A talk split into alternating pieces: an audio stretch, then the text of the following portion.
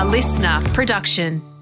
I'm Gary Mehigan, and welcome to A Plate to Call Home, where we explore the stories behind the food and get to know some of my food heroes.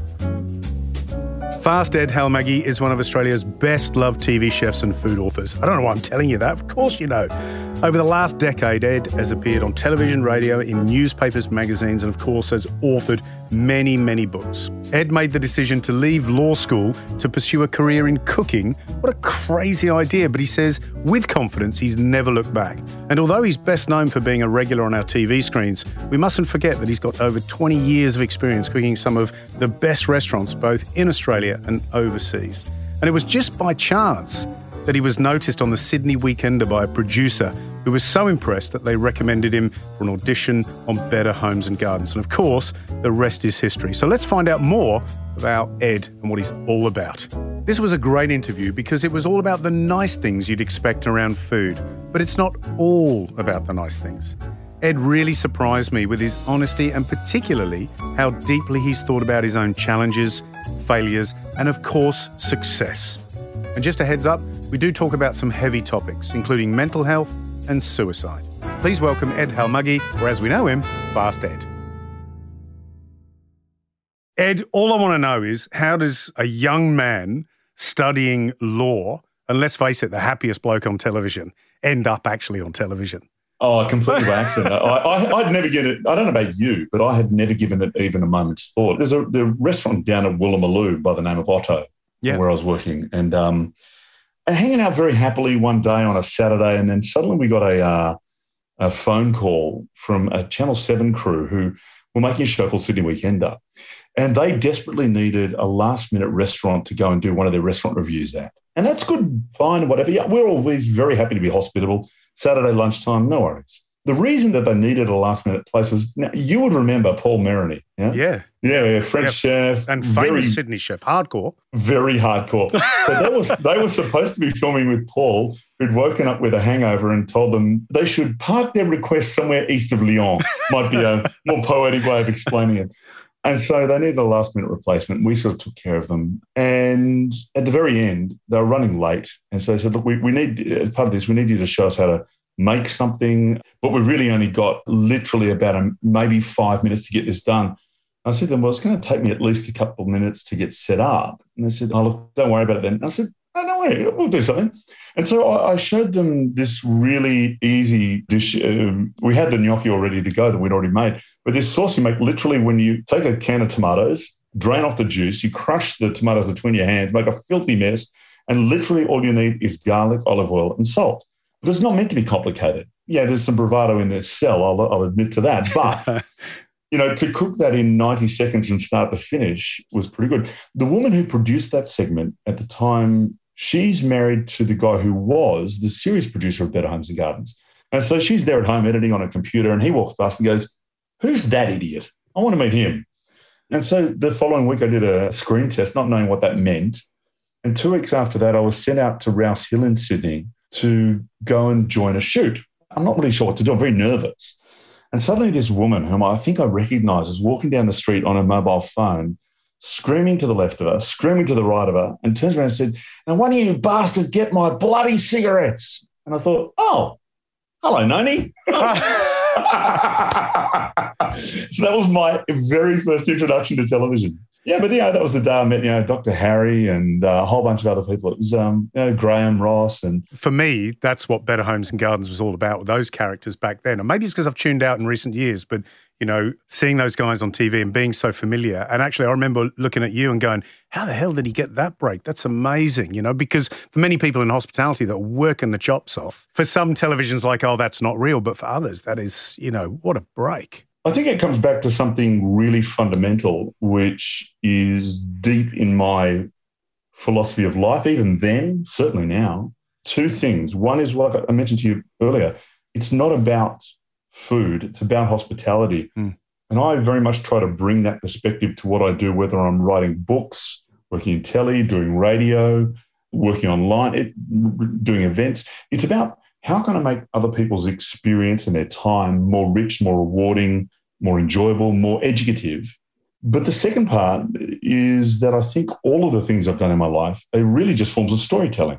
if you want to go off and study law, law is storytelling at the you know at the finest degree. You go to court, and the whole point is to convince others of your perspective. Cookery, I don't know what, how you feel about it, but I reckon it's a form of storytelling, but one where we use ingredients rather than words to convey an idea and a feeling to people.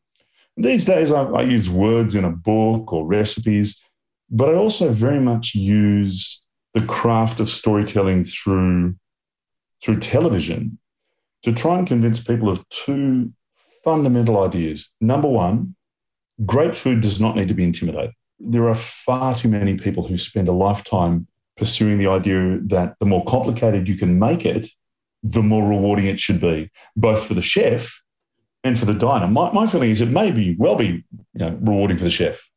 But I don't know the diner gets that much more out of it. You know, I remember working at Rockpool years ago, and you would have tried the old date tart that was on no, the menu. Delicious. Right? Oh, it's great. It's, it's fantastic. That damn pastry, Gary, was the stupidest thing I have ever done in a commercial kitchen. It was so absurd. So and, and and it was really it was really to prove a point about where the edge of functionality was. It didn't change anything for the diners, but it was a beautiful pastry, a smeared butter pastry, very flaky and delicate, just the right amount of sweetness. You'd line it into a straight edged ring, and then you'd leave it sitting about a centimeter above the lip then, using the round of your forefinger, you would literally fold it over all the way around so it curved inwards. Freeze it, try to trim it flat with a scalpel with your head down near the, the bench, put it back in the freezer, reshape it, trim it again, put it back in the freezer, reshape it, trim it again. And then you had to try and blind bake that bloody thing without it moving. And the only thing I have to ask you is why? what way was that any more enjoyable for a diner than getting a straight edged ring just, you know, four mil higher? See, I love it. I love the idea of everything that you say in terms of simplifying it for people so that I can do that. You know, like it, somebody asked me for a beef Wellington recipe over the weekend because they bought a truffle. And I went, really? Why don't you just like roast the beef and, you know, grate the truffle over the top? You'll love it, you know. But they wanted to make a Wellington. And I sent them this recipe and I deleted stuff out of it because it was just so bloody big. And then they did say yeah. when they received it, oh, that's a lot of work. And I went, yeah, look, buy the pastry and think of it as mushrooms, pastry, beef and you're okay. You sent them the cut down version yeah. already, right? yeah, yeah, absolutely, I did. Beef Wellington is about the most convoluted thing oh my on the planet goodness to do properly. Me. But done know? well, but done well. I have to, it's you great. know, I have to give. It's great. Yeah. It's beautiful, you know. But a simple, mm, you know, let's be honest, a pie is beautiful too. So there's a little bit of me that I think about that date tart, knowing what it is, and I suppose what it represents in Neil Perry's, you know, kind of restaurant career. It is beautiful. So I do like the idea of you slaving away with sweat on your brow, trying to get oh, this yes. pastry absolutely perfect. Otherwise, it goes in the bin, right? well, yeah, it, it, really does. It went to staff meals. That's exactly right. If you had it so much as a drop of custard spill, yeah, look, I, have got nothing but respect for Lorraine Godsmark and Neil. Back to you, because you were saying, you know, one of two points and being on television. Mm. I was going to say that what television for me has done, and, and for people like you maybe you have a different view, but you've gone from a very small field of influence in your restaurant where you've got a number of mm. you know you've got your, your, your customers that you see regularly and they love you and they keep coming back. But once you put yourself on television now your frame of reference your field of influence is enormous. I think it's much more rewarding in a sense. You can do nothing wrong. Everything you do is delicious is it not uh, mostly, mostly. um, I'm very happy to own my failures on television, though.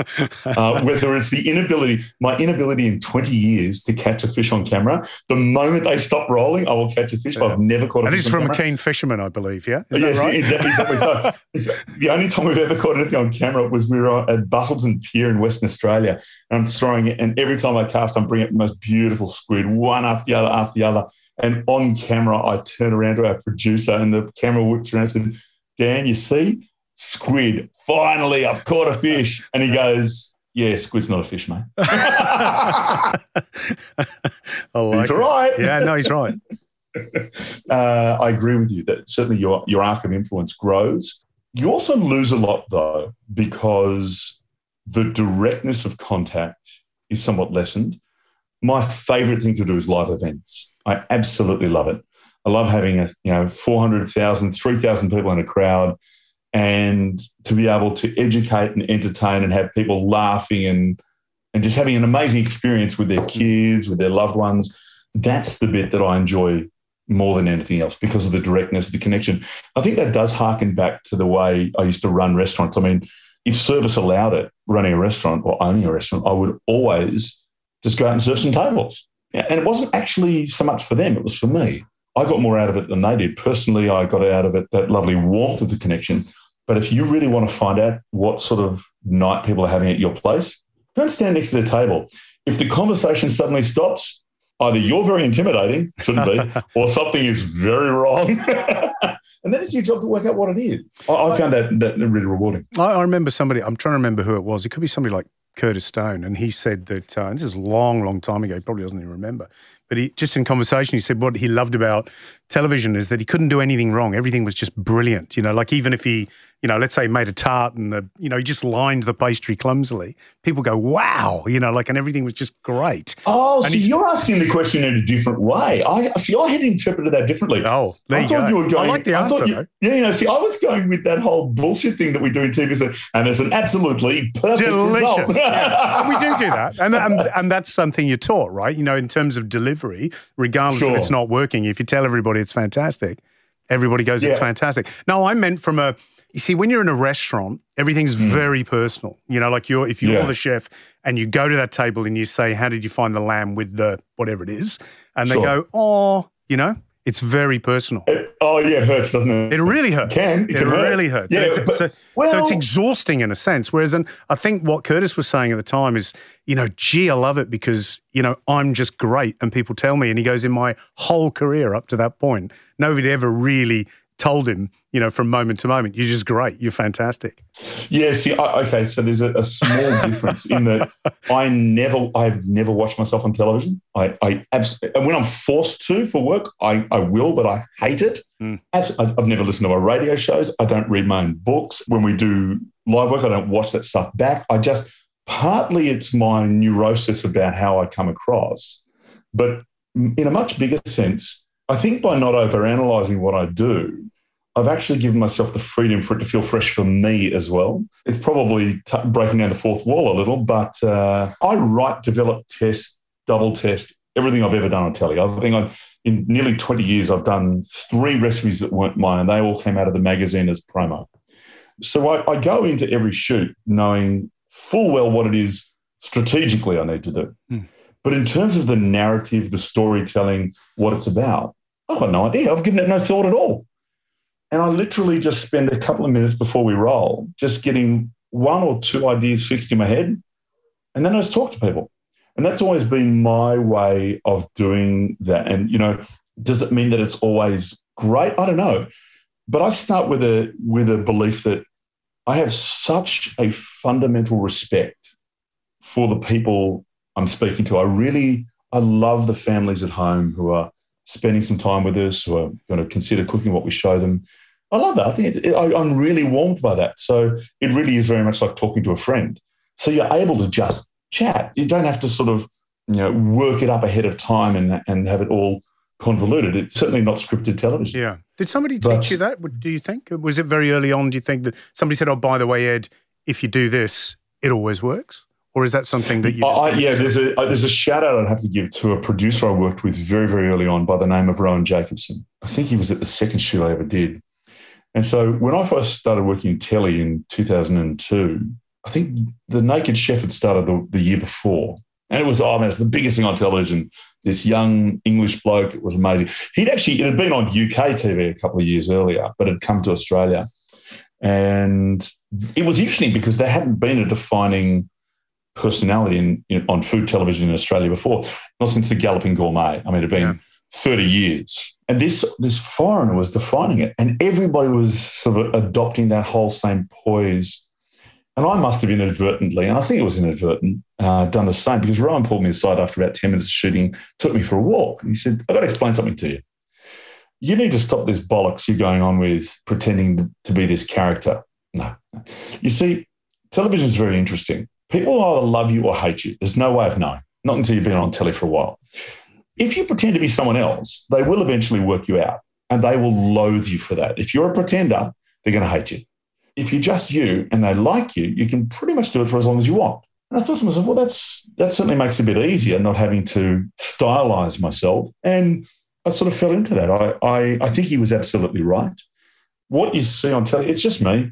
I'm not I'm not someone else. I don't have this alternate personality that I can draw on when times get tough. It's just me. Yeah. And you've stayed busy. I mean, actually, when I, you know, obviously I know you're an author and you've written books, and the latest book, which is Seasonal Kitchen, I go, oh, he's written another book, you know, but you've written a lot. I've written four books, two of which I did with George. You know, mm. how, how lazy is that? You know, we just came up with, you know, I think 50 or 60 ideas or recipes each, I think on a flight yeah. on the way to Perth for one of them. Yeah, um, yeah You know, how lazy is that? And it was very rewarding because it was really quick to do, which is great. But then I look at the mm. list of stuff that you've done and I go, gee, you've just maintained a certain momentum and busyness through the whole thing. Well, Why, yes where does no. this come I mean, from? Well, there's certainly a lot of people who publish a lot more than I do until the book industry got yeah. whacked around the head a few years back. Yeah you know, I had colleagues like Karen Martini who was putting out a book a year, if not more often. Yeah. And and all credit to her that she had a willing audience who loved what she was writing, and as they should, she's talented. For me, my idea was that I would publish a book when I had something to say. And to be honest, some of these books were purely geared at mass market publication, you know, getting into the discount department stores you know, the sort of thing where you could move 60 or 100,000 copies. Great, no problem. I recognize that that's an important part of both brand building and also yeah. getting a good enough relationship with your publisher. yeah, but, but it's, it's know, also a different market, Ed, too, isn't it? You know, like when you're it saying, you know, you're talking to an audience of 3,000 people, they're not all foodies and, you know, no, thinking no. about complicated recipes or even the start of a love of cooking. You know, so often, no, those, no. you know, when you say a discount book, that's somebody that is standing at the checkout, picks it up, and goes, "Oh, I might cook something out of that." Much more commonly, what the research shows is that they don't buy it for themselves; they buy it for someone else. Yeah. Because at 1995, they think it's a good present price point. Yeah. That's not going to break the bank. They can afford to do it. And oh, you know, I know, you know, Carol's boy is off to university. He might want a cookbook. But of all the projects I've done over the years, the one that gave me the greatest satisfaction was a book we did probably eight years ago called The Food Clock. And this is a very unusual thing. Did it sell brilliantly? Nah, it sold averagely. I think we did less than 10,000 copies in the end. But it was it was something I wanted to do because it was an idea that I had that I think is still valid. It was both a novella and a cookbook all in one, where it went through the course of a year telling the story of the comings and goings in a small town just east of Bordeaux but it was the recipes that came from this each chapter's little tale that were then elucidated as recipes and images following those words. And so it sort of had something for everybody. It was charming, it was whimsical, it was mildly philosophical. It was brilliant. And interesting enough, at the time, I was mad keen on swimming. And I actually pretty much wrote each chapter while swimming laps at Victoria Park Pool in Sydney over winter. It was freezing cold, but the water's heated. I keep swimming until I mentally, you know, marked out the the narrative for a chapter, and then I'd quickly hop out, have a coffee, and type it out. Uh, it was that's the most win- wonderful That's a window into fast ed, isn't it? Yeah, yeah, yeah, yeah. Because unlike making television, I couldn't just make it up as I go along. yeah. Well, whatever, whatever kind of um, teases the creativity, and a lot of people. I'm the same. Yeah. If I sit down and go right, you know, and I've got a wall of cookbooks like we all do, or walls of cookbooks, mm. sit down and go right. I'm going to write stuff down that you, you can't. You know, sometimes no. you'll be driving your car and you go, "Oh, I love that dish." You know, you'll yeah, walking yeah. down the street and I don't know, you see something, you go, "Oh, it reminds me of that." There's actually a there's a really interesting practice uh, of Jewish walking meditation called Hitbodedut that I uh, I'm a big fan of, and it is about going out somewhere, usually somewhere a little bit far from people, because you look mad, and you basically you speak to the world out loud. The idea is you actually voice what you're thinking. You know, you walk down the main street of Avalon where I am, and people are definitely going to stare. But you walk through the, the national park, and it's like, no, I get away with this. I have the same process very much as far as writing is concerned. I find unless it's recipes. Recipes, are, I've got a very much a formulated technique. Whenever it's anything prosaic, I find I need to vocalize it before I can let it gel. I love making this series, and I hope that you love listening too. If you do, subscribe and send us a message, because believe it or not, we actually read those messages. What we want to know is what you think about the show, more importantly, about the conversations that we have with our guests. We love hearing from you. That's what I'm trying to say. And if you're feeling like it, maybe even recommend the show to a friend. You never know, they might find it as delicious as you do.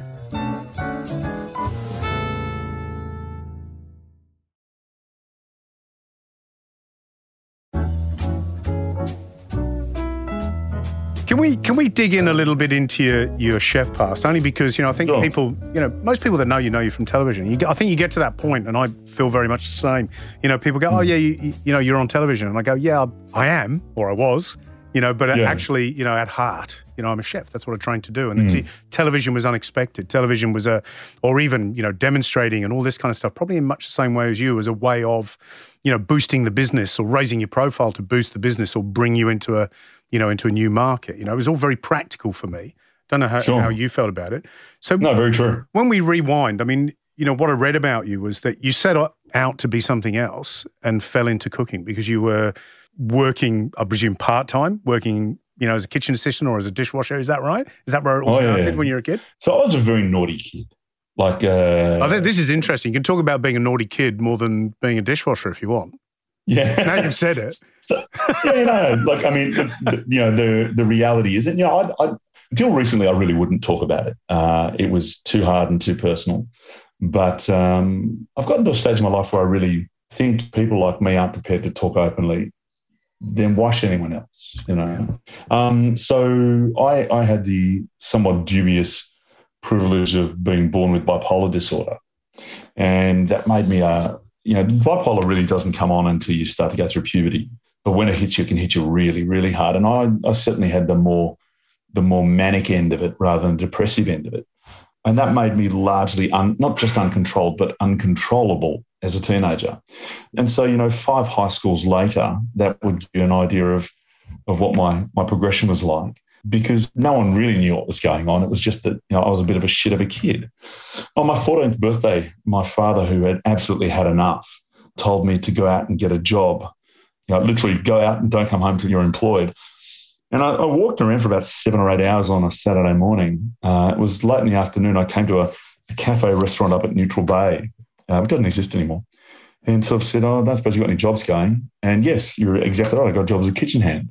I was doing that for about, oh, maybe a month, month and a bit. And then suddenly on a Sunday in the middle of service, the, the chef, it was a one chef kitchen, the chef and the restaurant manager who was, I mean, I remember him being quite senior, but he was probably 19, you know.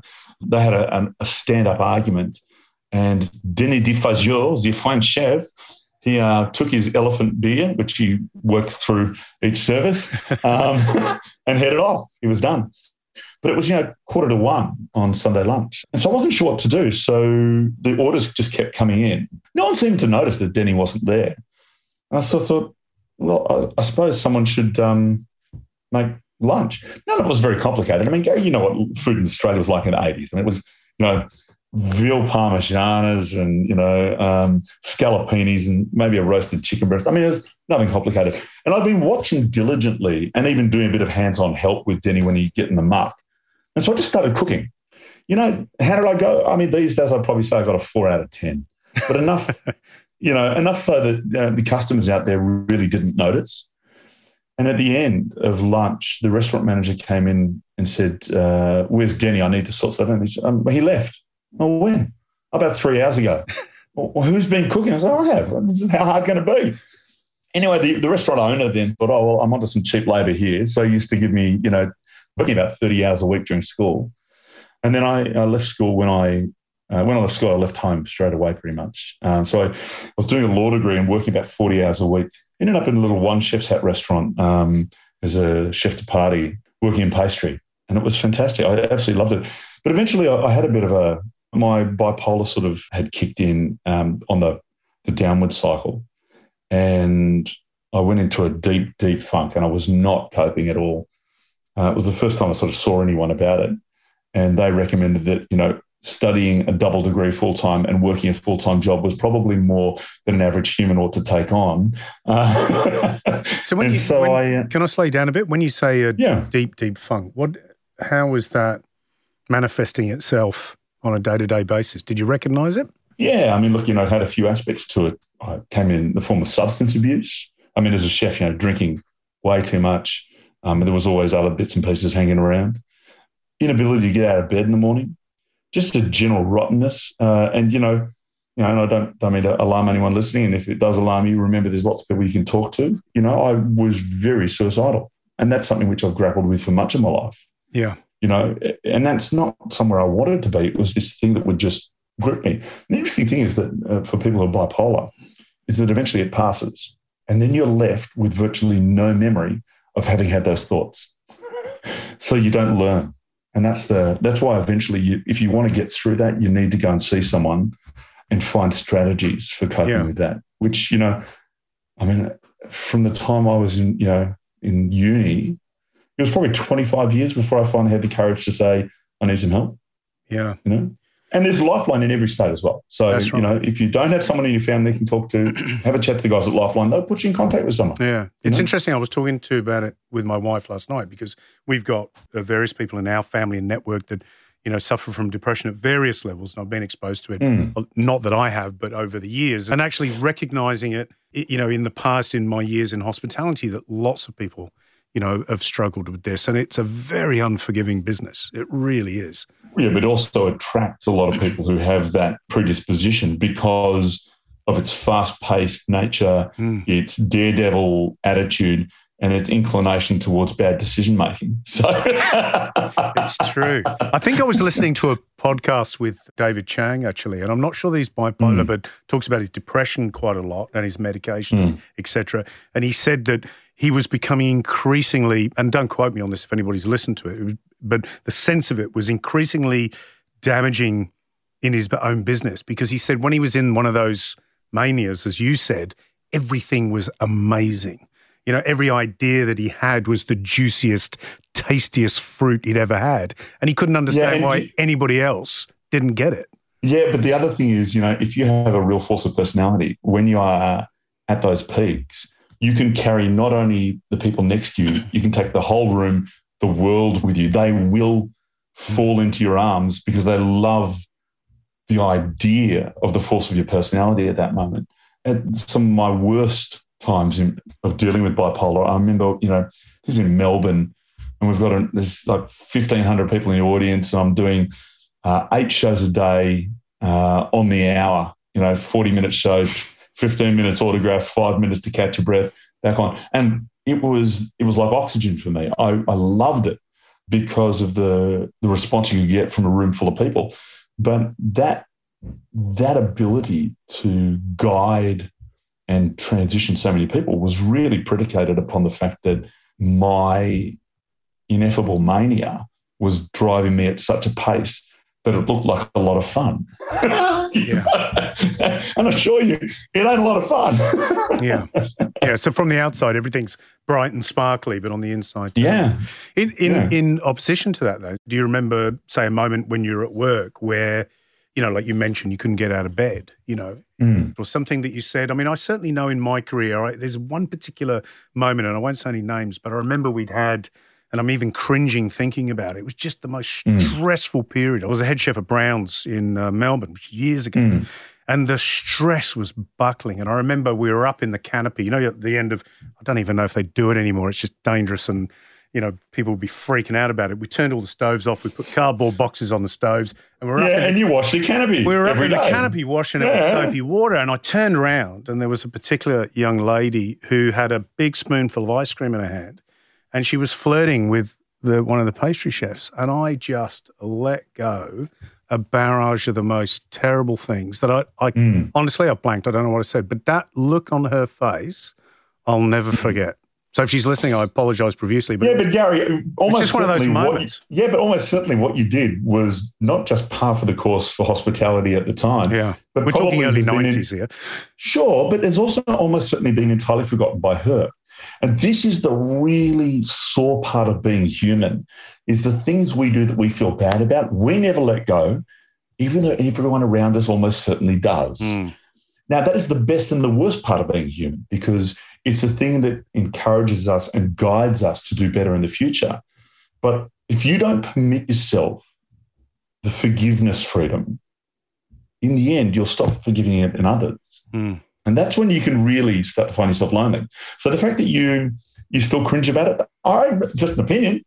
I reckon that's a great thing. It shows the fundamental humanity of who you are. It certainly was a game changer for me. I think I decided at that moment that I had an inability at a certain level, at that level, to deal with stress and I needed to calm down. And I wasn't a good decision maker and I wasn't a good leader. Mm. It was like yeah. instrumental in in changing, regardless of how busy it is, regardless of how much stress everybody was feeling. Someone yeah. in the team, and it was your job as the head chef, was to remain level headed. And then I was always, yeah. I suppose, you know, and I've worked for some interesting people over my my career but then often I'd be at loggerheads with someone that was the opposite. So mm. interesting. Yeah, as a, as a head chef I, uh, or a business owner, I've only ever had three rules fundamentally. Number one, don't be late. I cannot stand lateness unless there's a very, very good reason. I find it so fundamentally disrespectful to everybody else who has to then help pull your weight. If there's a good reason, fine, that's fine. But if you're just disorganized and lazy, you know, nine o'clock doesn't mean walking the door. It means you're at your bench, chopping board out, your yeah. jacket on, you're ready to go. Ready. You know. Secondly, I will not stand from anybody is blunt knives. all, I, would, I, didn't expect that answer. Carry well, on. You know what it is? well, well, the reason is that all these farmers and wholesalers and distributors do such extraordinary work to bring us the very best. We pay top dollar for the very best ingredients and you know, as a, as a proud pastry chef, I'll say most pastry chefs are the worst example of this. And they'll be there slicing through strawberries with the, heart, the side of a spoon. I mean, what are you doing, pal? You know, have some respect for the bloke who grew, the bloke who picked, you know, the people who distributed those strawberries, and more importantly, have some respect for your customer who has to eat it. You know. Mm. So this is from I, a man who used a scalpel to trim the pastry around a, a flan yeah, ring. Yeah, exactly. and the last thing, and this is the thing I feel I've always felt most passionately about, is I don't tolerate people losing their temper in the kitchen. Mm. If you're going to get angry, I mean, like really lose your ability to think, step out. And in the middle of service, when like you know what it's like, you, you'll be 120 person service with four four on the line and one one in the pastry and one prep person. That's it. And you're trying to do very high end food. It is too hard. And a waiter comes to the pass and says, "I'm really sorry.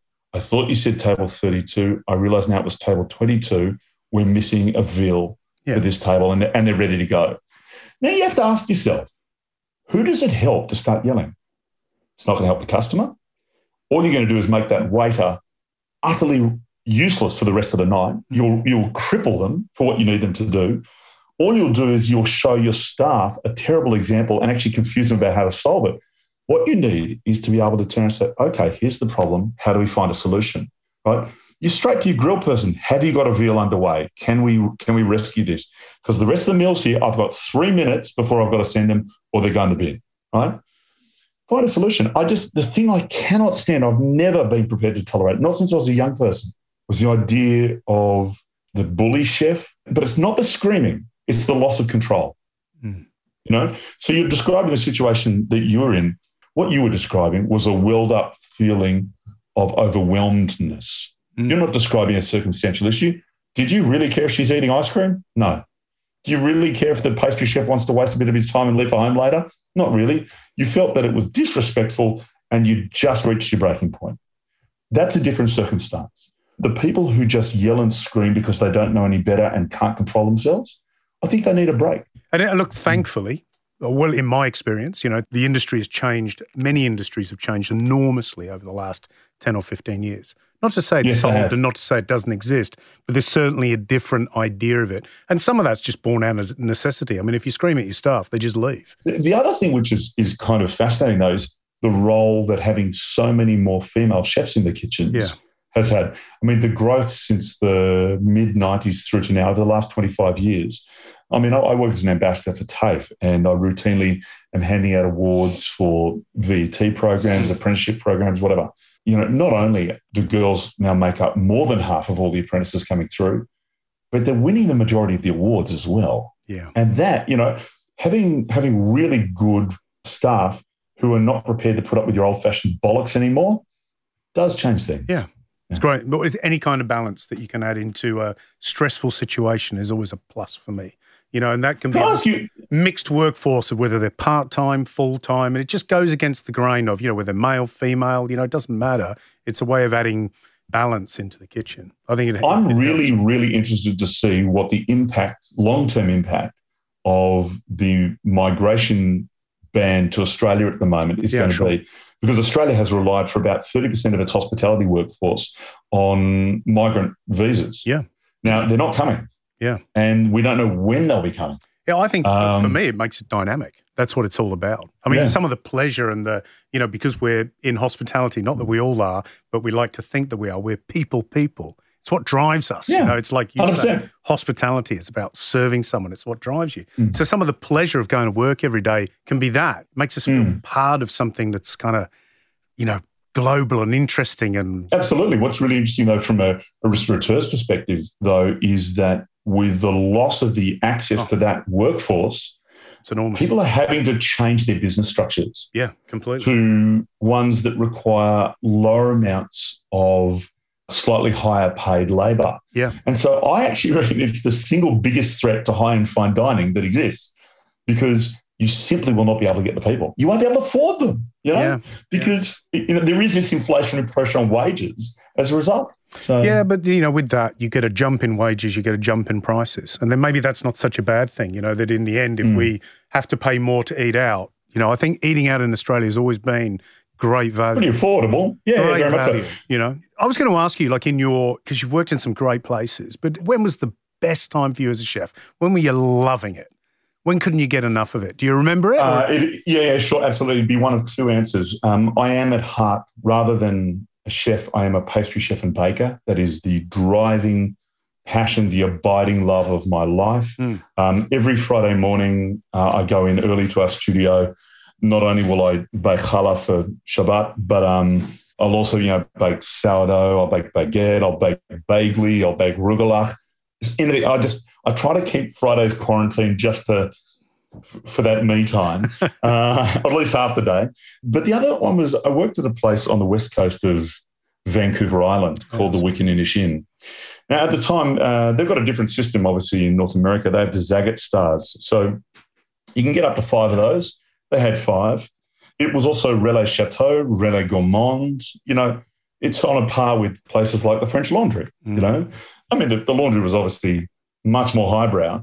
This had similarly extraordinary food, but in a much more relaxed and rustic environment. It's a place literally built on the rocks Mm. uh, above the waves of the northern Pacific Ocean. You would have narwhals breaching just outside the restaurant. You would have seals and elephant seals and grey whales and humpback whales, li- literally just outside the restaurant. It was the most extraordinary place. What made it culinarily phenomenal was that about a third of all the ingredients that we got came from the local First Nations communities who lived in forests around the Wick. They'd literally turn up in the afternoon in a pickup truck with stuff, and you'd you'd then have an hour and a half to work out what your menu was for the night. Uh, and so the, that menu only had three items on it: three entree, three main, three dessert every day, because that's you know that's all you needed to have. And keep in mind that probably eighty-five percent of our guests at the time would choose that menu because that was the essence of eating from the source. And this is around 2000 to 2002. I must be honest. I looked at a picture this morning at that uh, hotel, and it looked beautiful. Mm. It looked Australian just from the. I hate to say that because obviously uniquely Yeah. Canadian, but just this wild, rugged coast. And I thought, what a beautiful place. My question was, Oh, absolutely. my question was actually, why did he go there? Why did Well, so his, his, Charles McDiarmid, his dad used to go out to the west coast of Vancouver Island to go fishing in the Clayoquot Sound. And so then his dad started like a campsite there at Tofino. And then Charles went, well, you know what? We may as well build something proper. 49 rooms, because you got you can't have 50 or more rooms if you want to be Relais Chateau. It's got to be a small hotel. 49 rooms, usually no more than 98 people in the place. That's not bad when you want to cook high end food. We had 23 in the kitchen. So, mm. not going to end on a downer. There'll be another question, but then that's the pure joy. This moment that Ed was in his element and loving Yeah. everything, including cooking bear. What What do you reckon was the worst time? Uh, or, or the di- most difficult time. Doesn't have to be the, The most- yeah, no, most no, the most difficult, difficult. challenging. Look, it, it might not surprise you um, that when you have someone who spends their whole life trying to, you know, take care of others. I was running a a, a restaurant at Palm Beach in Sydney, and um, it was a very seasonal place. From the October long weekend through to Easter, it absolutely flat out. But really, it was more like October long weekend to Australia Day, and then it really tailed off because all the downfors. You know what a downfor is? No, never heard of it. Oh, oh, they come. Oh, darling, we're down for the holidays. so Gotcha. Palm Beach, Palm Beach gets a few of those, and so the team and I had just done. Uh, what would that make it Four, Eight, 12, 14 weeks of most people doing at least four or five doubles a week. Everybody's knackered. Australia Day, we get absolutely smashed for lunch. We're almost completely out of food and prep for dinner. And then in walks uh, the person who was at time the most senior food critic in Australia. I'm not going to name him because I actually really like him. I've got to know him since, and I've got a good relationship with him. But I just I saw him walk in from the open kitchen. I walked over and said, "You can't be serious. Like this is the last day of our season. You cannot be doing a review today. It's not. That's not reasonable, mate." And his answer was, "If you're open for business, you're open to be reviewed." Yeah, fair enough. Well, Come on. Yes and come no. on. You've yes just got no. to accept it. Fair enough. Sure, sure. And then, no, no, the story gets really good. You're going to love this. So he orders, and the one thing you, you got to know about, uh, if you're listening, you got to know about food reviewers, never give them anything complimentary. Don't give them any special service. Yep. They will think you've got something to hide. Yep. Normal And they're looking at other tables to see if they're getting the same thing. Absolutely, and how prompt they're getting they're getting served. Yeah. And so he walked in. He was sat at seven fifteen. He ordered his entree and main. His entree goes out. He polished off every last bit. He's wiping the plate with some bread. Very good sign. Either the portion's too small or the food's very good. and then, just as we're starting to get his entree, his main together, the whole restaurant goes black. There's a blackout. and because of the blackout, we thought, oh well, we'll just work by candles. But uh, of course, the electric safety switches for the gas stoves they cut out as well. Mm. So there's no gas. We have no way of c- cooking. It, it just all goes goes pear shaped because, and we I have to go out table. I'm really sorry. I don't know when the blackout's going to finish. Uh, of course, you won't be charged for this evening. Blah blah blah. If you'd like to stay and wait, we're happy to uh, throw a glass of something your way and see. But other than that, I, I really don't know what to tell you. And I got to this particular table, and this person said to me, I would have thought you'd be able to find some creative solution for that. And I went, not really sure what you mean. I got 100 people in here. And anyway, the review came out uh, Tuesday week afterwards. And where we had previously had one chef's hat, uh, he gave us 12 out of 20 Wow. and was so biting and so critical.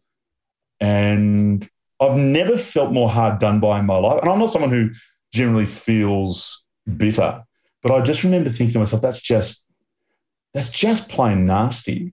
It took me a very long time to recover from that. Uh, and I don't know why. All my other reviews in my life had all been amazing. You know, I remember when Matt Evans came to a place I was running in town. You know, he, he gave us 16, but he, he said, This is the most exciting food I've eaten anywhere in Australia. I wouldn't be surprised if chefs are, you know, queuing up at the door to find ideas for their own menus, which is about as lovely a compliment as you can be paid Yeah. by a restaurant review, particularly when they're not giving you any more than 16, you know. Yeah. But yeah, this this hurt. I went into a deep funk after that. And I'm sure it's related to what we talked about earlier. But I think it was probably six months before I found my feet again. Yeah. And it doesn't just affect Oh. you, though, it affects the whole team. Maybe not so much anymore, uh, you know, because of the advent of social media and instant kind of feedback and, you know, Mm. uh, you know, certainly with Instagram, I mean, it's just changed everything. And maybe the it lessened the kind of, you know, cruel blows that maybe, a, you know, an influential food critic could pass down. But that that's a hard one for everyone. It, it is. And, you know, I, I think I, I was probably too sensitive to it. I was sensitive to it in ways that probably I now have the strength to get past. I didn't at the time, didn't have the, the skill set to be able to move past it. I actually, I stayed on another month. I found someone else to take my place as head chef. Mm. And I have never run a restaurant since. Wow. And I regret that. I Yeah. deeply regret that, Gary. It, I allowed it to beat me. And it took me a long, long time to find my feet after that. Yeah. Just in, in every part of my life. I think it's, you know, the self perception thing. I'd seen myself in a particular way. I never expected to be, you know, amongst the highest coterie of chefs. It's not what, that's not my thing. But I knew I had a skill set. I was very good at what I did. And to be so publicly dragged down and I perceived under was complicated. Yeah, especially under those circumstances, because then that plays more into the the negativity, I suppose, doesn't it? Because you can Yeah, you can just- you can say, well, that's not my fault, and I didn't do this, and I didn't do that. I mean, it's I did actually ask him about it later when we were co hosting an event up at Byron Bay about three years later, a big food festival. And his answer was, I never apologize for reviews. I said, That's absolutely fine. I just wanted to know. He said, No, no, I wrote what I thought at the time. I said, Okay. Wouldn't give me anything. But by that time, I'd managed to find myself. yeah, So, yeah. No, I've, I mean, look, you know, we've all been in the business long enough to see it, you know, really affect people, and it's hard because it's that emotion again. You know, there's all these little fun things that people say, you know, that are throwaway, but they do actually mean a lot. You know, you're only as good as your last meal, and you can kind of it's a hmm. throwaway comment, but sometimes that, you know, in in that sense, it really rings true, doesn't it? And so you feel connected to every single table. I mean, I'd always argue with my team. You go, they go, oh yeah, well, I, you know, it's not that important. It was just one out of a hundred people. And I go, yeah, but that was one person's big night out and you ruined it for whatever reason. Yeah. Not wanting Yeah, it to sound, sound like a disaster, but I always felt that it was important to try as hard as you can for every single. Yeah, but absolutely. Ah. but Gary, there's a really important lesson I learned after that experience, uh, and I really wish I'd known it a long time ago. And any young chefs listening, please consider this: you can work your butt off to try and make someone's night incredible, and yes, you should. But if you're a diner, you too are part of the theatre of dining. yeah. And if you turn up in a shitty mood, arguing with your partner, we can't fix that for No. you. Yeah. It's not our job. You know, if you want to sit there and be a grumble bum, that's on you, pal. Yeah, yeah. No, that's true. There's, There's look, there's many limit to what we can do. there's many lessons, and also the fact that let's be honest, if you jump back on the, you know, on the treadmill, that then because that's where your mindset is, and you're you're focused on you know re-winning the hat and whatever, that's another slippery slope. That's you know working Yeah. for. You know, for the wrong reasons or different reasons, or now you're always so emotionally connected to it, you'll never be able to step away. And what you hear from you, so you know many, you just said something really important, Gary. You said something really fundamentally important that chasing awards in food is the wrong oh. motivation. God, I, I share that. I share that. Look, if you happen to get recognized at the end, great. I mean, you know, am I being hypocritical? Yeah, a little bit because I was offended when I wasn't recognized. yeah, But I wasn't offended because we didn't get a hat, which I think we deserved. I was offended because it tore apart my ability Mm. very publicly and very directly. Mm. You know, I think you should have a bit of protection around yourself for that.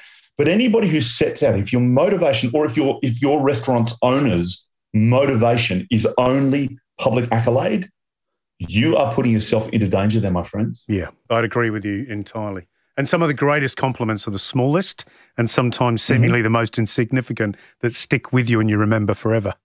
You know? Oh, you're talking. You're talking about Alison. Alison was a six-year-old who, after starting her night, this is at Otto, starting a night very, very unsure and having a really bad temper tantrum in a very adult restaurant. I went out and I took the time, went out from the kitchen, went and had a chat to her. You know, took her a, a little bit of ice cream, and, and without asking her parents, and said, "You know what? They still haven't ordered entree yet, but you get to have ice cream before anything else." Solved everything. Um, but by the end of the night, she came to say goodbye when they were leaving. And she proudly told me just how much fun she'd had and that she discovered something. She really liked asparagus. And I was like, that's really interesting. And about five weeks later, I get a card in the mail that she has made where she has drawn asparagus. You think to yourself, that is a memory that child is going to have Yeah, forever. For the rest of their life. Ever. What more could you want to do? What a great month. And looks know? forward to spring every year. Indeed, chef. Indeed. All right, I think we better wrap it up. But just quickly, yeah. I mean, you've got a new book coming out. It'll be out yes, by the time this podcast uh, goes to. Mm. I think it's out now, isn't it? So uh, yeah, the book's out now. It's called Seasonal Kitchen, and look, it is uh, a collection of the very best things I've been doing over the last two years with Better Homes and Gardens. We we basically listened to our readers, and they told us the things that they felt so passionate about, often through social media. We thought the best thing we can do is to give you it all in one place. What's the one dish? that's a go-to for you that you cook for the family out of those that recipe collection? Because you've always got a favourite. There's always one. Uh, yeah, go, yeah, there is one. Yeah, there is one. It's actually a dessert. How many failed chocolate fondants have you seen in your life, mate? Oh, yeah, yeah, many. Yeah. So, so I decided to make it foolproof for home cooks, and it's a really simple chocolate hazelnut cake that, it, just as it's almost baked, you pipe a ganache into the middle and let it finish baking no one's the wiser. And I tell you what, it's just as impressive with never failure. Works every time. Fast Ed, thank you so much. It's been a pleasure chatting to you. And you and you led us into a little bit of your life there that I never expected, and I think um, the listeners will really appreciate. And I think you being up on our television screens gives so many people so much joy. It's great to see. Keep it going. You're, you're really very kind, and thank you so much. Pleasure.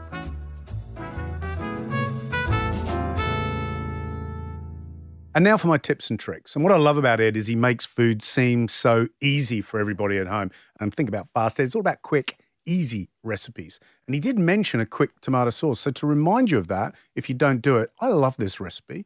You just take a can of really good chopped tomatoes, open it up, take a small pot, put a good glug of a really good olive oil in. And when I say good glug, I'm talking about three or four tablespoons full. Add a clove of chopped garlic, or you can thinly slice it if you like and turn the gas on. And the idea is just to warm it up so it releases all those beautiful flavors and then starts to go a little golden brown and crisp. And at that point, you can carefully add the can of chopped tomatoes. I tend to throw in a little handful of basil leaves or maybe a sprig of thyme, a bit of salt and pepper, turn the gas down so it's just simmering and leave that for about three or four minutes. Can I tell you? Tons of flavor, really delicious. It's so good, you'll never buy one of those ready to go pasta sauces again. It's cheaper too.